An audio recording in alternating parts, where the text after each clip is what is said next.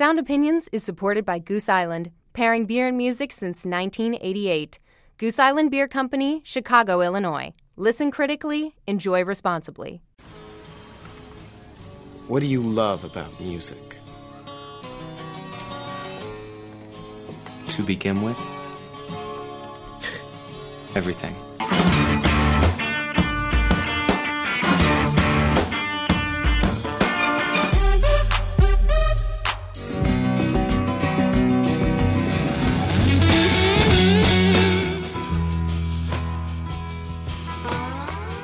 Putting on a great show is the most important thing you can do. One great rock show can change the world.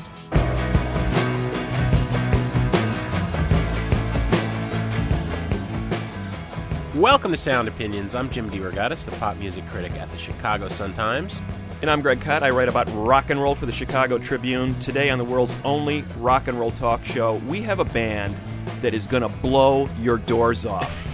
I make no bones about it. No, they're a This is wonderful a group. great, great live band. The BellRays, Lisa Kekaula, the lead singer, an amazing combination of Tina Turner and Iggy Pop. I mean, I've never seen a modern day vocalist embody those two amazing live performers as well as this one woman does. She's firebrand. She and the band came in here. We had a chat with them. They played a couple songs. It's a great performance. We're also going to dive into the new album by Tom Petty. Hasn't been heard from in a solo guise in about a decade, or at all with the Heartbreakers for about four years. It's an interesting album. Lot to talk about. And uh, we're going to look at the latest by Pharrell Williams, who's probably best known as a member of the production team, the Neptunes, who've worked with Justin Timberlake and Britney Spears and all sorts of people like that. But first, as always, we have some rock and roll news.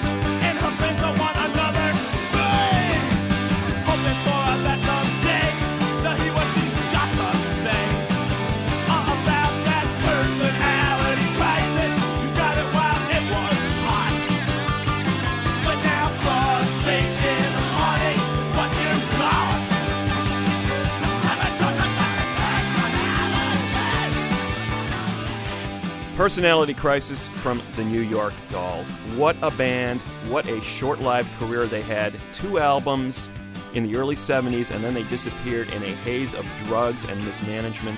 32 years later, after that brief incendiary beginning, the New York Dolls are back with a new album, a DVD about their late bass player, Arthur Killer Kane and a tour. Uh, they're doing the talk show circuit. They're out on the road for the first time. Nobody, least of all the lead singer in the band, David Johansen, thought this would ever happen again.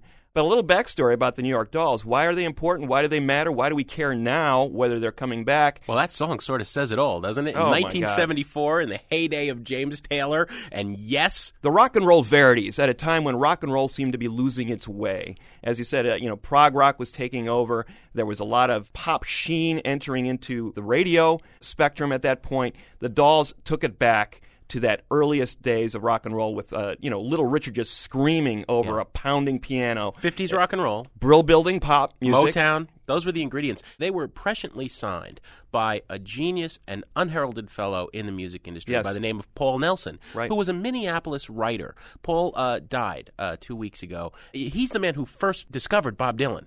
You know, found him in Dinkytown in Minneapolis playing at coffee houses Right. and began to write that this guy was the future of folk music. Later on in his career, Paul became a record company A&R man and signed the New York Dolls and said, this is the future of rock and roll. These thugs from Staten Island cross-dressing as women, very ugly women, Yeah. who can't really play their instruments, High heels and, and the leather and, and the makeup and the lipstick. badly applied lipstick all over their face. but playing these amazing three minute songs with big, huge choruses, you know, melodic and at the same time just sounding like a subway train. But the tracks don't sound too stable. It sounds No. like this train is going to derail any second. You know, one and of that those was part rock of the excitement of it. Absolutely. One of those rock critic cliches is the phrase buzzsaw guitar. And I, I got to say, I never really understood what that meant until I listened to Johnny Thunders. Uh, Johnny Thunders is, is truly the progenitor of that buzzsaw guitar. You would later hear it put to great effect by the Sex Pistols, who, interestingly enough, a guy named Malcolm McLaren tried to save the Dolls late in their career after their second album, very uh, symbolically titled Too Much Too Soon, was the last album they made. Mm-hmm. McLaren tried to manage them and would put them in front of giant communist flags. This was his idea to Hammer and sickle, yeah. He just really put the nail in the coffin. The And, dolls and were done, and then, the red vinyl too. You know, Right, right. The communist outfits Oh, on. did. It was horrible. and then two years later, McLaren goes and takes everything he learned with the Dolls and applies it to the Sex Pistols. Buzzsaw guitar of Johnny Thunders and that incredible vocal, which is uh, it makes Mick Jagger sound like an opera star. You know, it is it is rough, it is hoarse, it is harsh. Probably one of the best gravel baritones in rock history of David Johansen, the third key member, Sylvain Sylvain, kind of the pop songwriter. If Thunders was Keith Richards in the distaff, twisted transvestite dolls to the Rolling Stones, then uh, Johansen was Jagger, of course, and I guess that that uh, Sylvain Sylvain was kind of the Mick Taylor of the group. they burned out so fast and basically made no commercial impression, but their influence is incredibly profound. They presaged punk rock. They basically embodied glam rock, this sort of decadent, uh, trashy take on rock and roll that was uh, really popularized by David Bowie and T Rex at the time, but the Right. Dolls were right there with them. But a guy like Morrissey, Mm-hmm. You know, who goes on to form the Smiths. One of the reasons that Morrissey decided that rock and roll was going to be his life was seeing the New York Dolls on British television in the early 70s, and his life was literally changed. He never forgot that day. That brings us to the present because in 2004, Morrissey was curating a festival in England, and he was given the opportunity to book pretty much anybody he wanted. Who did he want? He wanted the New York Dolls. Now, David Johansen, for 30 years, has been uh, pretty dismissive uh, of the Dolls' legacy. What did Johansen do after the Dolls? The first incarnation was Buster Poindexter, Yeah. who really launched the whole Lounge Lizard revival, doing cool stuff. You know, because of Hot, Hot, Hot and its obligatory place in every wedding in the world. You know, we can think of him as a cheese ball, but Johansen was doing like serious, cool 1920s, 30s cabaret lounge music. It was really to see Buster Poindexter live mm-hmm. was one of the greatest treats in the world when you were growing up in Manhattan. Between Buster and the Dolls, he had a, a, a solo career that was very credible. He wrote some great songs, did some amazing shows, and then lately he'd been doing these great kind of acoustic gut bucket blues shows with an incredible band and singing that material. Mm-hmm. So, so Johansen has always been important in the music industry. Right. The Dolls, during their brief span, had two drummers. Both of them are now dead. Arthur Killer Kane, the bass player, is dead. Died shortly after that initial reunion gig. And Johnny Thunders, of course, is one of the most famous heroin, infamous heroin casualties in rock history. He's dead. Yeah, how do you do the dolls when, you know, more than half your band is dead? That's the weirdness about this. Uh, Morrissey gets them back for one gig, and they claim, Sylvain and, and Johansen both say, that suddenly the offers started pouring in for more dolls gigs. And essentially, they kept accepting these gigs. They started to get together, formed a band, got some other guys, a bunch of no name guys who were dolls acolytes off the streets. one of them was from Hanoi Rocks. Oh boy! and uh, you know, basically a pickup band, a bunch of dolls imposters joining two of the original members and touring the world Plastic, basically plastic dolls? for the last couple of years. Plastic Dolls, call them what you will. They got a record deal. New York Dolls are now signed to a heavy metal label called Roadrunner out in New York. They have a new record out now called One Day It Will Please Us to Remember Even This. Boy, that's a mouthful, isn't it? and they have a new single, Dance Like a Monkey. Let's hear what the New York Dolls circa 2006, as opposed to 1974, sound like on Sound Opinions.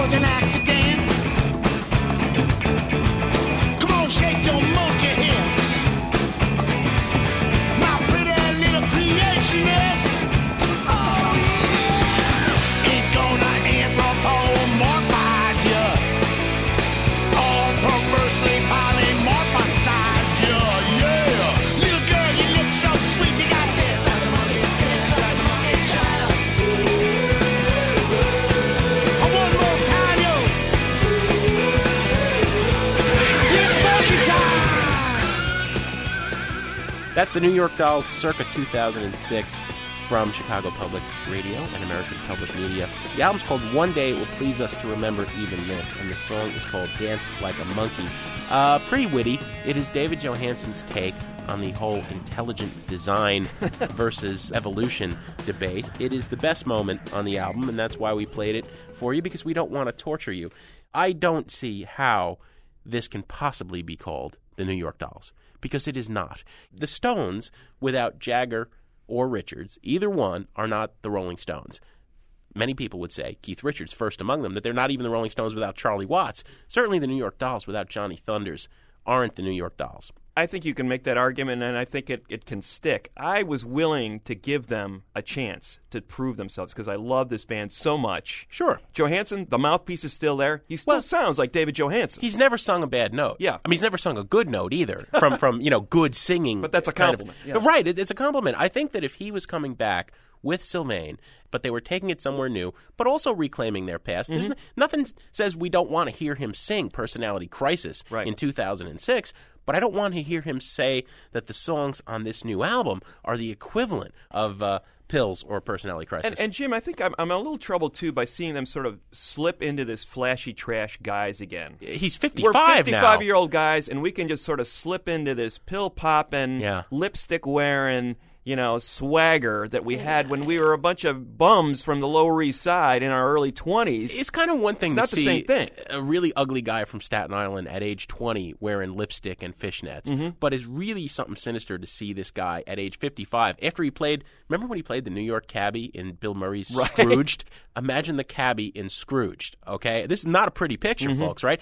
I got to say, Greg, on the trademarked uh, Sound Opinions buy it, burn it, trash it record review scale, this, this is a trash it, and not in the good sense of the doll song trash. musically, if it, you just take it on the pure music itself, it's not a total embarrassment. It's not a horrible record, but it just sounds like carbon copy dolls. It sounds like a Dolls cover band. Johansen's having a not a personality crisis, but a midlife crisis. Yeah. And trying to recover his. So, are you a trash it as well? I'm going to give it a burn it because I think as a curiosity item, people should hear it once. They'll never want to hear it again. But, but wait a minute. Now, if this if this had a different marking on the cover, Yeah. if it said the Killers, Uh huh. would you care at all about? You wouldn't care about this record. No, not- you're not right. I wouldn't care. I wouldn't care about it because it, it sounds like another band trying to rip off the dolls. So many bands have been ripping off the dolls for the last 30 years. So you're gonna So give them- Johansen and Sylvain have as much claim to ripping themselves off as anybody else, but I'm not going to Yeah, say the- it's but worth buying. The heartbreak of it is that Johansen has done so much great stuff that didn't rip off the Mm-hmm. dolls. You know, Jim, I think you're so offended by the notion that these guys would pass themselves off as the dolls that no matter what they did,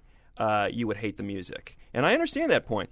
But the music itself is a pretty passable Dolls imitation. It's not a horrible record. You know, some of these kids might hear this and say, oh, that sounds like Jet. And what they'll do is realize, wait a minute, there was a much better version of this New York Dolls behind all of this, and Jet ripped off those guys. So go back and get those original two New York Dolls albums. is by, what they by really all should do. means, they need to own the original two New York Dolls albums, but I think that they should definitely buy Jet or the Killers before they buy this Ersatz plastic dolls.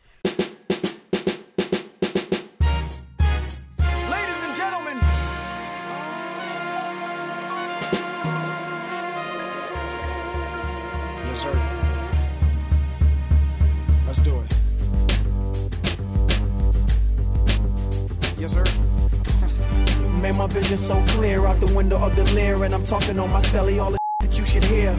Listen clearly now. Hello, can you hear me now? Can I have it like that? You got it like that. Can I have it like that? You got it like that. Can I have it like that? You got it like that. Can I have it like that? You got it like that. So drop That would be Pharrell. Williams on Sound Opinions asking if he can have it like that, and that would be Gwen Stefani saying, sure he can.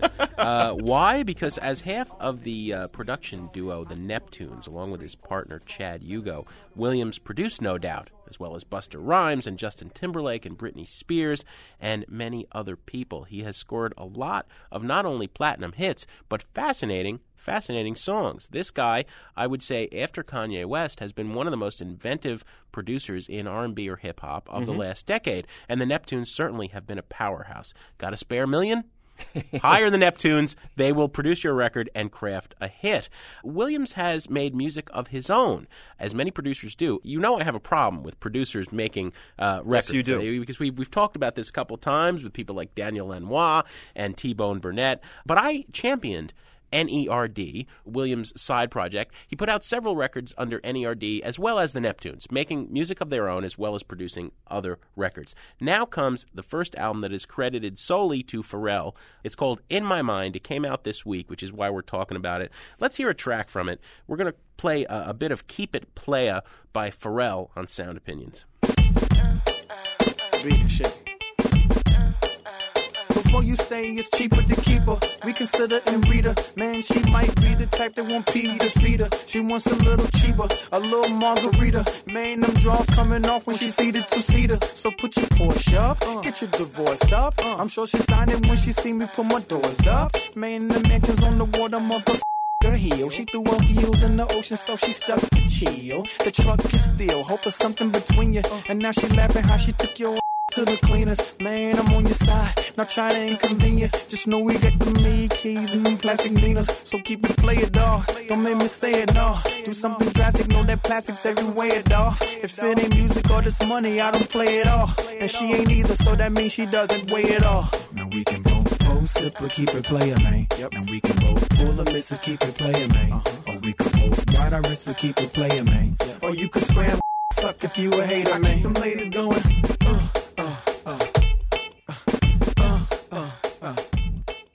Let's Keep It Playa from the new Pharrell Williams record, In My Mind. Uh, Pharrell, as he likes to refer to himself these days, I guess it's like Cher, Madonna. You know, only needs one name, name. Yeah. uh, suffices here.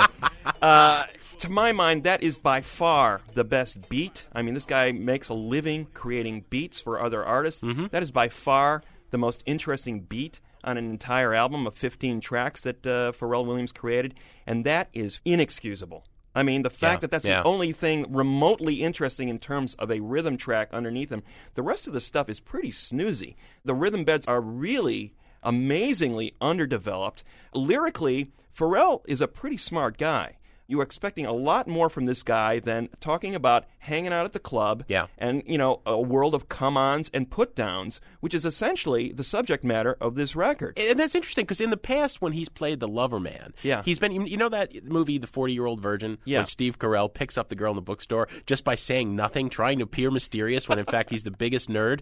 Pharrell used to have that kind of act where you know I'm the nerd, but I'm a lover man. Here he resorts to that tired hip hop cliche of just like I'm hot stuff, and he has Gwen telling him he's hot stuff, and he's complaining about all the groupies on that song Raspy Blank. I mean, it's just tired, tired stuff. even the track with Kanye West, which you expected a lot more of, it's like both of these guys are like holding back on each other. Like I'm Yeah. saving my best stuff for my own. At my the own same time that, that all the lyrics in the song are about listen to us, we're making a number one single. Yeah, absolutely. I mean, here we have two of the most creative minds in the music business, and there's no doubt that Kanye West and Pharrell Williams have basically owned R&B in the last, uh, you know, seven years. Yeah. Throw Timbaland in that mix, and you've really got the see, three I- most creative producers in the business. I I think Kanye's ruined Pharrell because by proving that not only is he a fantastically inventive, chart topping producer, but a great, great artist who has a lot to say on his Yeah. own, I think he raised the stakes on Pharrell because the NERD record and the Neptunes record were just the hip hop equivalent of a garage band going to the garage, cutting a record in a weekend. They were fast and loose and sloppy. I liked them more than you. Yeah, we, you we fought about this, but that was part of their charm. It was like listening to George Clinton jamming, you know, w- with a great band, or Prince when he's really just goofing off at an after-hours show. Yeah. There's none of that here. Pharrell's trying to show that he's a star on his own, and he's not. Not like Kanye, no way. I gotta say, Greg, this is a trash it record as well. I agree. It's a trashy record. It's one of the biggest musical disappointments of the year so far. Later on, we're going to review the new album by Tom Petty, Highway Companion. We'll see if we feel any different about that album than we felt about these first two. We're certainly not holding back on the enthusiasm, Greg, for our guests who are coming up after this break. We're going to be here with the BellRays, searing hot soul garage on Sound Opinions.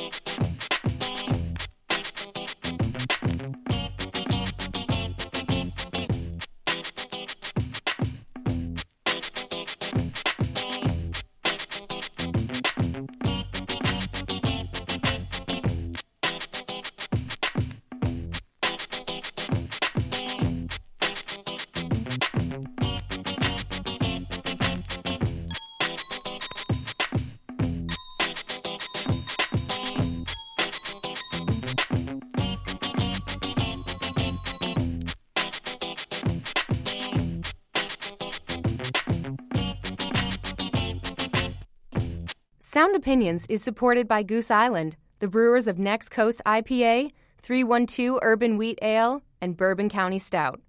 Pairing beer and music since 1988, they believe it's always best to listen critically and enjoy responsibly. Goose Island Beer Company, Chicago, Illinois. Welcome to Sound Opinions. I'm Jim DeRogatis of the Chicago Sun-Times. I'm Greg Kot of the Chicago Tribune. We are here with the uh, BellRays quartet from uh, Southern California. Welcome, folks. Riverside. Absolutely. We got uh, Lisa on vocals, uh, Robert on bass, Tony on guitar, Craig on drums back there behind the glass, but we can see him very clearly. They're kind of isolated. They completely walled you in, Craig. They forgot the straight jacket though. oh, one of our favorite bands for quite some time in the garage rock underground, uh, and not to use that label because certainly that's not all you are. That's right. Um, but America needs to know the BellRays much better, and that's why we wanted to have you on the show. Why don't we have you play a song, and then there's a lot of things to talk about, but we might as well start with some music. Okay, cool. This is uh Tell a Lie.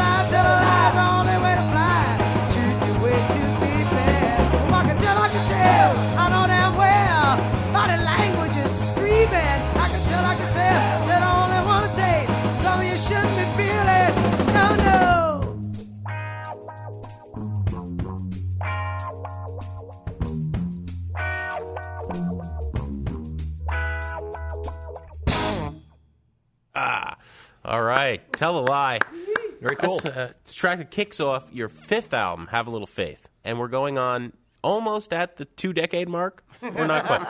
1990, was that when you guys came together? Uh, Bob and I, yeah, doing stuff. Mm-hmm.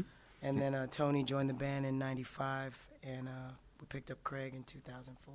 Lisa, you and uh, and Bob are married for two decades now, right? Oh God! Every time I hear that two decades, it just makes it seem even more intense than it already is. Actually, two decade two decades sounds less than twenty years. So. yeah, that's true. It's only two versus 20. and it is less than 20 years. It is less than 20 years, but more than 15. I find that inspiring, though, in rock and roll, where where few relationships seem to In last more than. life, well, that too, yeah. Not not to mention traveling around with your spouse in the confines of a, a van or a tour bus or whatever. You know, sometimes you just need the time away, but you guys are enforced. It's almost enforced that you have to be together. Well, he's Uh, my best friend. That's great. So I mean that that really helps. I don't think this band would have survived had we not been married or best friends. It's Mm. just one of those things, a labor of love, and and also we make good business partners. Mm-hmm. So we we just lucked out all the way around. I, I feel bad for some people out there because they're missing some luck because Yeah. we got it all. that, that's part of the story too. Is the the whole DIY aspect of the thing. You guys haven't had a help a lot of help from the so-called music industry along the way. Pretty much They from the helped us be start. strong on yeah. our own. They- what doesn't kill you makes you stronger, right? Exactly. But when you started out as a, basically the, the two of you, did you hear this, this sound in your head that this is what this band was going to be from the start, or, or did it sort of morph along the way into what it became? Been doing bands almost as long as Tony has, and it's just like I, I've always heard bands that just did lots of different things. I've always been big fans of like the Kinks and the Who and the Beatles, where there's a singular sort of sound, but it's the songs don't always lie in there. You know, the sound is a product of the people that are playing them, but it's different styles of songs, and they do different things with the music and stuff. And I've just always been a big fan of that. I've always wanted a band that could do this. Mm-hmm. It's interesting because I think you came to the attention. You were in Southern California, gigging there for obviously a good chunk of the '90s, and I know that a lot of people, myself included, became familiar with you as you started playing some music festivals, uh, specifically South by Southwest Music Conference in Austin, Texas, in the late '90s. And it was like a revelation. Words started getting thrown around Tina Turner meets the Stooges kind of thing. Uh, I remember after seeing the first performance, I thought of like a room full of paint thinner and then somebody bringing a blowtorch in there. that was kind of my reaction. It was like, wow, that place just blew up. They're not going to be able to play any more shows in that club, you know? so it was, a, it was an amazing performance. And you guys were obviously a pretty hardened road band by that point. we had played a lot of gigs, but not really on the road as much. Mhm. We were one of those crazy bands that would book ourselves in three places in one day, you know, and just play. So we got a lot of road work that way. We were always ready to play. We always practiced, but we hadn't really hit the road for real until 99, 2000, right around that time. Mhm. And we just knew, you know, if we're going to get on the road, we had to put on a show. Yeah, and and the the South by Southwest thing really helped. I mean, because it it was the first time that some anybody out of L.A. I mean, you guys included, we got a lot of national press. It became a lot easier after that. But meanwhile, there's that whole period there where you're a band and there wasn't a whole lot of national recognition. What keeps a band Yeah, what keeps together for that length of time? Absolute insanity. I, everybody had to have day jobs, right? Oh yeah. Yeah, and we're real stubborn. we knew we were right. Yeah. and the rest of the world would eventually catch up. I mean, it wasn't really even about the rest of the world. I mean, it's one of those things where when we started doing the BellRays, when Tony joined up, and we did Let It Blast, we're like, all right, so we know what our market is because we had tried to get into so many South by Southwest before that and got, re- you know, we could make a shirt out of the rejection notices that we got from South by Southwest for every time before that. So we figured, all right, we'll press up a thousand copies of Let It Blast and um, just kind of move on from there. The next year we'll put out our next record because we just had a lot of songs and we were just going to keep doing it. And that's the one that just kind of hit. So we had already planned on doing our own thing no matter what, even Mhm. if it was just going to be doing it in LA. You know, being stubborn and just kind of knowing that this is what we have to do. This is what we do. Yeah. You know, this music and the way that we do it, and we know it's a good thing and we believe in it. Well, now, is it ironic? I mean, there's probably our listeners who aren't familiar with the kind of underground rock world where you guys are coming out of may know you from two different sources. One, that Nissan Xterra commercial, Uh-huh. right? Or two, the fact, Lisa, that you have become the voice to tap in a lot of different. You know, you toured with the MC5 veterans, recording with uh, Crystal Method, and having that that huge hit, "Good Luck," that uh, Basement Jaxx did. Mhm. So I guess I got a couple of questions from that. I mean, number one, are those things paying dividends for the BellRays? And number two, you other BellRays, is it kind of a mixed blessing that Lisa gets this attention without you guys immediately? Oh, speaking for for myself, Bob, I'm glad. I mean, you know, anytime you hear anybody with talent, you want to see him get out and be heard. you Yeah. know? I mean, and it goes for anybody, you know, especially Lisa. She's special, you know, and it, and it's a good for them. They're doing some really cool stuff, and just for myself in particular, getting to see how they worked and what they did and their creative process even a little bit. You know, Yeah. I mean, I, I ran back to the studio and it was just like, oh, they're doing this. I'm going to try this, but you know, I mean, it does seem to be that the last uh, 12 or 14 months has been the BellRays kind of breakthrough. Well, it's, it's looking like that. Yeah. Well, it's interesting because uh, we were just talking to uh, one of your sound engineers saying this is the first time I can remember where an album is actually coming out and there's a tour booked around it. And all the timing's working out. yeah. this is this is this is It's really kinda the scary. first time that all of that Yeah. stuff is. Yeah, it's the first time it's happened for us. Yeah. And, and the thing is, is I know there's a bunch of bands out there saying that happened to us too. You know, where where Mm-hmm. everything just didn't go together. People, if they just understood the way that the record industry works, whether it's on the lowest level or the highest up, timing is everything. And it's amazing how hard it is to get all those things lined up. oh, it is, and it's a blessing when it all comes together. Hey, we've been the next big thing for 10 years. And now maybe we will be. well, why don't you play another tune? What are you going to give us? Uh, this is Pay the Cobra.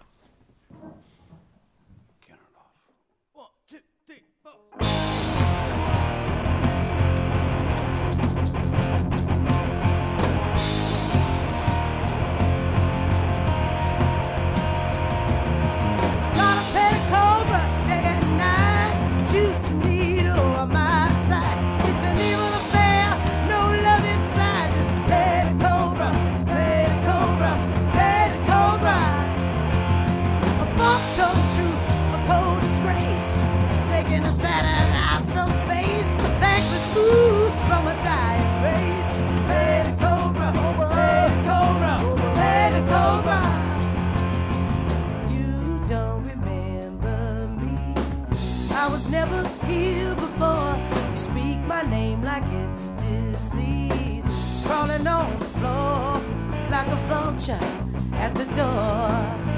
Voice from a whore, pollution to the man. Anti-venom on a piece of glass.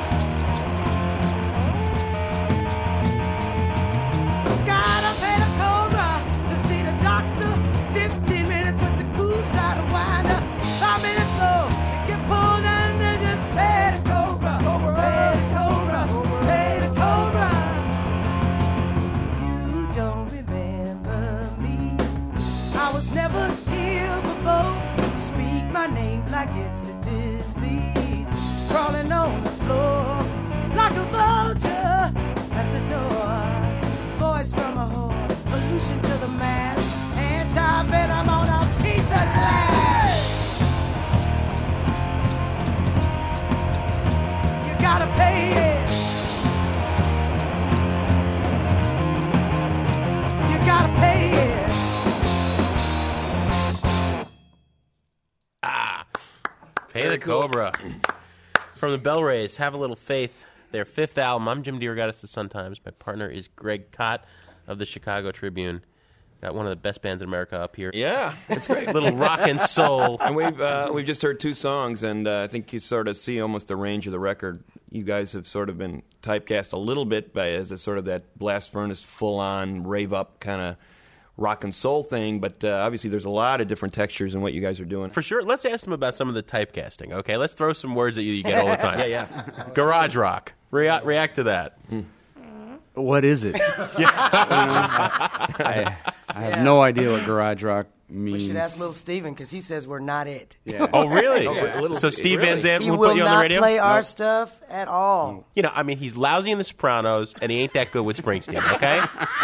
Steven, you know, you don't play them, Sound Opinions does. All right, now this is a favorite word of yours, Lisa. Another one to react to diva. I'm not one. I'm yeah. not one. But everybody wants you to be the everybody black wants diva. everybody wants everybody to be the next black diva, Mm-hmm. even if she's some skinny white chick from you know some boarding school. Everybody wants that. I don't know what this big American fascination is with having a diva. Yeah. But like I said, you know, if you're black and you're singing, you're a diva. Yeah, if you're black and you sing, if you're, you're a diva, or any female with attitude, or a- is a female with attitude, they want that sassiness. Yeah. They just want that sassy. Well, you got some sassiness. I got some sassiness too, but I got a whole lot more. Yeah. All right. All right, Tony, what about this one? Detroit. Oh man, we are from California, and Everybody- not not Detroit. In fact, We don't have any relatives in Detroit. We never lived there. We we never went to school there. They, just, they want you to be from Detroit. Yeah, yeah. Well, there's a lot of comparisons to draw the parallel further. A lot of comparisons to like the MC5 and, and the Stooges and that sort of Detroit something rock and soul thing. 35 years yeah, ago. and they want to compare you to that because you know a lot of let's face it, a lot of rock critics are nostalgic for that sound. You know, even if they weren't around for it originally. It's a great sound, and it's an honor to be compared to the best. Right. Well, it also carries with it this supposition that the only time that hard rock and roll, you know, has met up with soul was in Detroit for 10 minutes in the early 70s. Right. You know. Well, no, actually, I think it had met up a long time before that, and Mhm. people have just forgotten somehow that it's been sucked out of rock and roll. Mhm. I think it's been a, a natural proponent. I mean, it's just been something that you needed. It, it it was part of the recipe to make it really rocking and, and hot. I think what, what they're really trying to get at with that whole comparison is the energy. It's got something that, that touches you not just here and here, but right in that groin area. Mhm. And and it's honest. You know, we're not sitting up here trying to be the next whatever the major label has put all their money into or or try to pose to be those things. We really are just a hard rocking band. Yeah. On this record, the other the other term that I was going to throw out at you as Jim was starting that laundry list of cliches, uh, lo-fi in terms of the recording quality and things like that. Yeah. To my ears, this record sounds as well done as anything that's on the radio, and it was done by the band, By Um, Mr. Bob Vennum. Yeah. so, what about that, Bob? How Um, do you actually go about the recording? You know, I mean, honestly, the first bunch of records probably are. Mm-hmm. If you walk in and saw what we were recording with, compared to what you know eh, most other people were recording with, yeah, it was definitely a lo-fi situation. This record, I, I really, really wanted to have that one criticism of all our other records. I mean, if you call it a criticism, you know, I just wanted to X that out. Let's really work on the recording aspect and not just kind of set up in a room as best as possible and blast out the tunes. Let's Mhm. actually sit down and make a recording. Well, it's got to be a tough thing too. Time, budget, things like that. Those are uh, limiting factors on a lot of bands trying to make a oh, good yeah, quality and that's, recording. That's the other thing. I mean, Yeah. we had no money on those other things. So did you have a little bit more on both ends for this one? Yeah, um, you know, That's the Nissan Xterra. Thank Yeah. you. Yeah, yeah, Thank you, yeah, yeah. Nissan. Thank you, Nissan. Well, I wanted to get into that. Yeah, was it? Was, I mean, that's you know, Yeah. pe- people may criticize you for doing a TV commercial, uh, but the flip side of that is uh, it exposed your music and brought some cash into the band. That It was probably exposed much the needed. music. It, yeah, it, it pays for, for what we do, you know. Now, were you able to document at all that people heard it and sort of associated it with you guys, and Oh, did yeah. that bring any kind of Yeah. positive We're effect? still documenting it. Yeah. I mean, it's it's an amazing thing that commercial. Um, uh, uh, we do want to hear some more music. Want to do one more? Sure.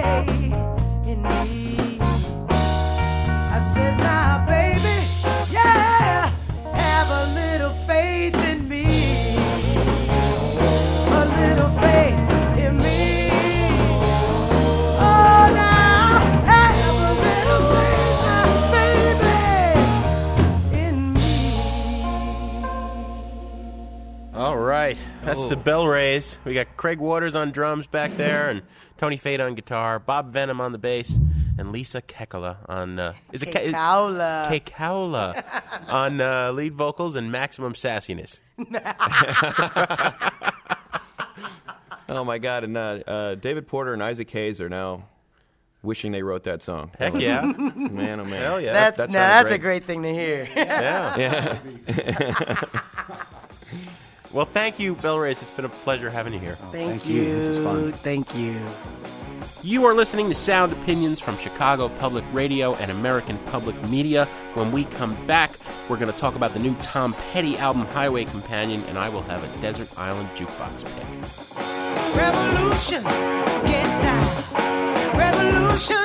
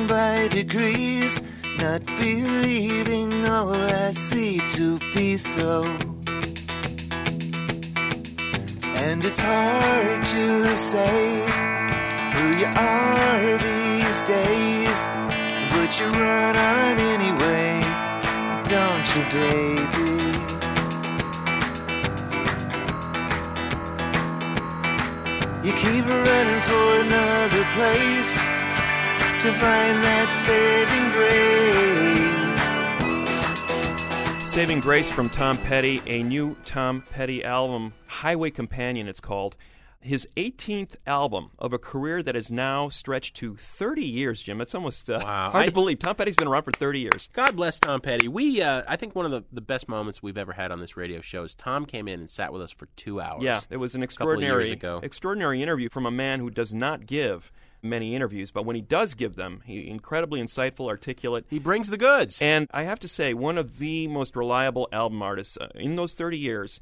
Petty has made, as I said, 18 albums, only three of which are technically solo records done without his longtime band, The Heartbreakers, one of the very best mainstream rock bands in America. This is a technically a solo Tom Petty record. Basically, Tom Petty with his producer Jeff Lynne and with occasional help from uh, Heartbreakers guitarist Mike Campbell. Who is Jeff Lynne, uh, Mr. ELO, and Yes. uh, Traveling Wilburys. But but it, it's not just technically a solo album, Greg. He played everything. Yeah. he played all the keyboards. He played the, The drums. I mean, uh, you know- harmonica, guitars. And it sounds like it. It's, it. It sounds like a bedroom kind of record. It sounds like Tom Petty sitting on a couch with a guitar, uh, working through some of the travails of his recent past. Ooh, uh, yeah. and, and some travails there have been a devastating divorce, and also the death of longtime Heartbreakers bassist Howie Epstein.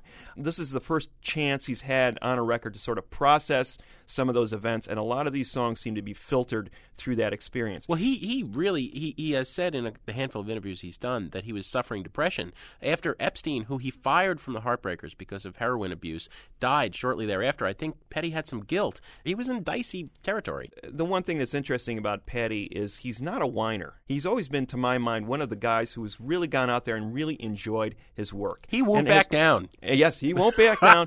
He's always been attentive to issues like, you know, are my fans having a good time? Mm-hmm. Are they getting ripped off? You know, back in the early '80s, he was battling his record company about keeping the price of his of his album Yeah. from going up to 8.98. The record industry as a whole wanted to raise the list price of albums and increase them from 7.98 to 8.98. And Petty basically said, kill for that price now. Screw you! I don't. You know, I'm not going to let you do this. Well, in the last DJ, the 2002 album was Mhm. all about how the music industry has betrayed him and us, the fans. hmm A bold statement for him to be making and to do it so openly on a record, on a major label, Yeah. uh, got him blackballed at a lot of radio stations around the country. Most of the radio stations in the country that would have played this record owned by Clear Channel, so you can understand why they would be a little upset about it. He never mentions the word Clear Channel. In any of the record, but it's clear what was getting his goat and why he made the record the way he I don't. did. I don't think he was pulling any punches. Listen, this is Tom Petty in the studio with us. He was making it clear. Somebody said, "Hey, you've just been banned by Clear Channel." Right. You know, if I wrote a fictional song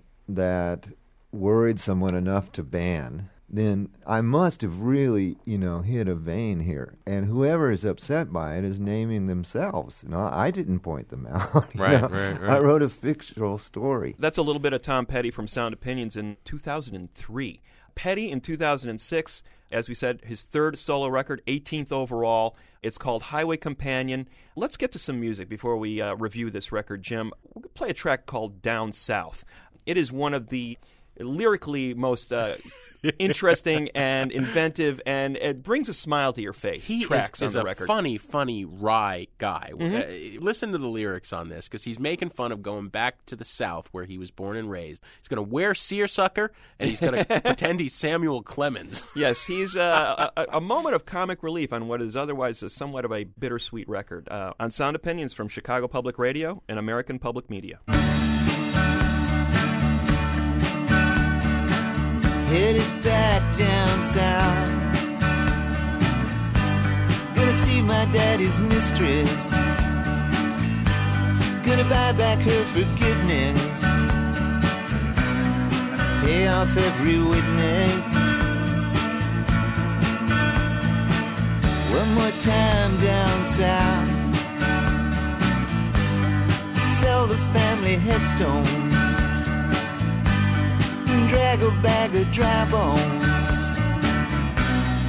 Make good my back loans. So if I come to your door, let me sleep on your floor. I'll give you all I have and a little more. Tom Petty, Down South. I love that song. I love this album, Greg, Highway Companion. I'll start by noting that it's ironic, the title of this album, because we are talking about a master of the road trip rock song. Mhm. Just think about all those Hollywood movies Jerry Maguire, The Silence of the Lambs, all those scenes where somebody's driving, banging on the steering wheel with a Tom Petty song, American Girl or Free Fallin' playing in the background. Mhm. You drive with this album on, you may well have uh, taken a couple of uh, Ambien. It's not a good idea because this is a overall, with the exception of the songs that we played here, this is is pretty slow and sleepy album, steeped in kind of bluesy tracks. There's not a lot of that upbeat, driving, propulsive, petty jangle, but overall, it's an it's a kind of a quiet acoustic album that is made from a dark place. Petty is saying in interviews that he may not tour anymore, certainly not extensively. He's he's kind of had enough. The guy's only 55 years old, but again and again and again, the theme of time running out comes up here. Again, as a driving album, midway through, you get this song, Turn This Car Around, and it breaks down into this psychedelic freak out Mhm. and he screams turn this car around i'm going back. So Mhm. it's not like he's driving anymore. He's singing you're flirting with time baby and maybe time is catching up with you. He seems to think he's run out of time. There's a, a song where he, he makes a very conscious nod to neil young's my my hey hey where in petty's version he's singing i need a big weekend kicking up the dust. It's you think it's a party song but then he flips it. If you don't run you rust. Personally feeling like we have some connection with him. I, I'm a little worried for Tom. He's happily married again now, and Mhm. life seems to be good for him. But this record comes from a sad place where he seems to be saying, "I'm I'm at the end of my rope. I have very little left to give." Those are all good points, Jim, and I agree with all of them. But I think there is a redemptive theme to this record. When you title it Highway Companion, you're kind of thinking, well, what's the Highway Companion?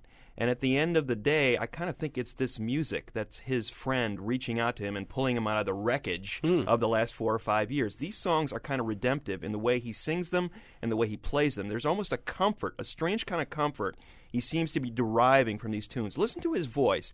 He never seems to strain or wail on this record. It's No. almost conversational. There's really only, as you mentioned, very few tracks that I would consider like up tempo. There's really only two Saving Grace and Big Weekend, I think, in terms of the up tempo tracks. The record seems to turn at the point you pointed out on that particular track, turn this car around. Mm-hmm. That is the turning point of the record. And he's pulling out of something. Yeah. And by the end of the record, he seems to have gotten somewhere. It, it, it's not particularly clear where he's ended up, but it's clear that he's come out of some dark point in his life and he sees a little bit of light at the end of the tunnel at the end of this record. I love the way this record is sequenced. I Yeah. love the way he's singing on this record. I love the fact that Jeff Lynne, who is noted for his overproduction, Mm-hmm. has sort of taken a step back and allowed this album to sort of breathe in a way that I think is is really beautiful. You know, Lynne probably produced Petty's most famous record, Full Moon Fever. You mm-hmm. know, with the song Free Fall, and that's probably Petty's biggest hit ever. Here, Jeff Lynne pulls back and lets the music breathe, lets the sound of this record breathe. I'm amazed at Petty as a drummer. There's some moments on this record where you think, here's this guy. You know, that's probably like his fourth best instrument. Yeah, yeah. And he's doing some things on the drums that make you think, this is really cool. It's Hey, very understated, but it's very cool the way he's playing the drums. The guy is one of rock's greats. You know, I think that, that he is so self effacing and has such a genuine everyman persona. He is an everyman, as opposed to the guys who play one on TV, like Right. Bruce Springsteen. I think it's easy to take him for granted, but like you said earlier, you look at the 30 year body of work, and it's just some amazing, phenomenal stuff. And I can't imagine. He keeps saying he's not going to tour, but look, this is one of rock's greats, and, I, and he has yet to fall off at all. This is definitely a buy it album. It's one of the best records I've heard this year. Yeah, I agree. It's a it's a great record. It's a buy it record, and I think a case needs to be made now for Petty here in his mid fifties, continuing to make great work, great art as one of those artists who belongs in the pantheon. Oh, absolutely. Along with the other people that we talk about, you know, who are sort of the greats who have had long, sustained No, careers. one of the- one of the the Neil best- Youngs of the world. you Absolutely, know? one of the best Petty American artists in that class. And Tom, you remember we said that because the standing invitation is out to come back to Sound Opinions. You remember how much fun you had last time. You come on by, we'll make the case. We'll put you in the Hall of Fame. I tell you, little buddy, this whole island is bewitched. Just across the way, island lost at. Now I'm stranded on my own. Stranded far from home. Oh, come on. You remember, we were shipwrecked together. Stranded, Time to go to the desert island and pop a quarter in the jukebox and pick a record that we can't live without, at least today. And it's Jim DeRogatis' turn. Well, Greg, you were riding me for being harsh on the reunited New York Dolls, or the Plastic Dolls, as I like to think of them. It, it, it comes from a position of, of truly being disappointed. Betrayal. You, You know? sound lo- betrayed. I, I am betrayed. I love the Dolls. I love Johansen's solo effort. Everything he's ever done. He was the very first rock and roller I ever interviewed. I was a, uh, a kid in college on the uh, New York University newspaper, and I interviewed David Johansen, and I was happy to do it, and I was in awe of the guy, and I still am in many ways. I just don't necessarily want to see him at age 55 wearing lipstick. When I talked to him way back in 1982, it was uh, for an album called Live It Up, which was a live album that he'd recorded in New York City, and I saw that show. I was underage. I snuck in. Nevertheless, I was there. When you saw Dave Johansen in his solo incarnation, man, it was just this this fireball of energy. The guy was just explosive on stage, and the very best song. When you'd, you'd go see Johansen, you could see ten shows in a row, and they'd all be amazing. But you'd wait each and every show for the song Frenchette. He made his solo debut in 1978 with a self-titled record called David Johansen, but he's definitely one of those performers who is always better live. And I think this record Live It Up from 82 captures that energy. The highlight of the night would be Frenchette. It was this epic song. It was it was very out of keeping with punk because it was a long track that started very gently with this kind of piano intro and built and built and built, not unlike a lot of Bruce Springsteen songs, although, you know, not being a Springsteen admirer, I always preferred to think of it like a yes song. like, you know, this Oh, was God. David Johansen's version of Close to the Edge or something. It really is one of Johansen's wittiest lyrics, Greg. You, you played Dance Like a Monkey, but here he is. He's punning on this idea. Something isn't French, it's Frenchette. And he isn't in the diner, he's in the luncheonette. And something is leatherette. And it's not natural, it's naturalette. And, and, you know, this kind of metaphor goes through the whole thing. And it builds and builds and builds. And it becomes this explosive rock thing. And then it drops back down. And, like, at the end of the show, he was covered in sweat, you were covered in sweat. and life just couldn't get any better. He wrote this song with Syl Sylvain, mm-hmm. his partner in the New York Dolls, along with Johnny Thunders. They were capable of this kind of brilliance after the New York Dolls. They should be capable of this kind of brilliance today. You know, Johansen always kept making music, not necessarily making a lot of money, in between doing acting stints. You know, he, he, he was in Scrooge, like I said. He did a memorable turn as a very creepy character in Oz. I don't know if you caught that. Poor Sylvain actually was driving a cab. For years, Right, right. he was driving a cab around New York City.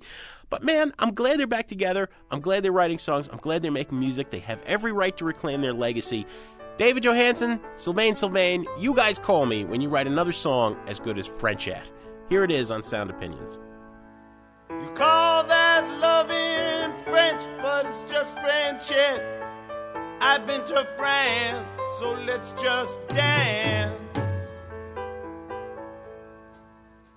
Get all the love I need in a luncheonette in just one glance, so let's just dance. I can't get the kind of love that I want or that I need, so let's just dance. I can't get the kind of love that I want, let's just dance, then I'll forget. Wants you to come in my kitchen and not my kitchenette.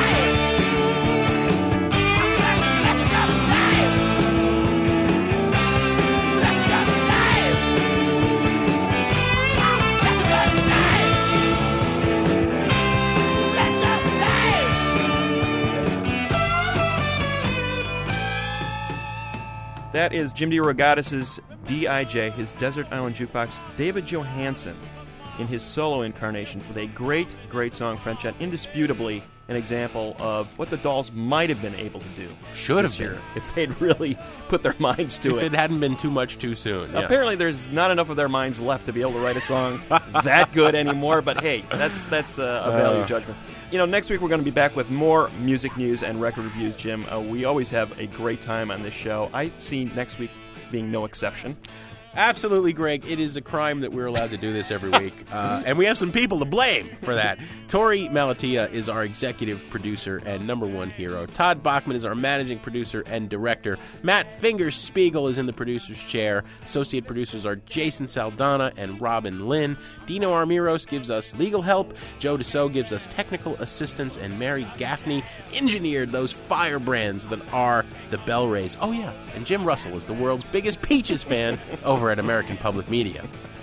And I'm going to go straight for the luncheonette to have some of David Johansen's Frenchette. And uh, maybe we can have David and Sylvain join us there and say, They- guys, they- this is what you need. They're talking about wanting to come in. I don't know after that review, but uh, I think we can set them straight.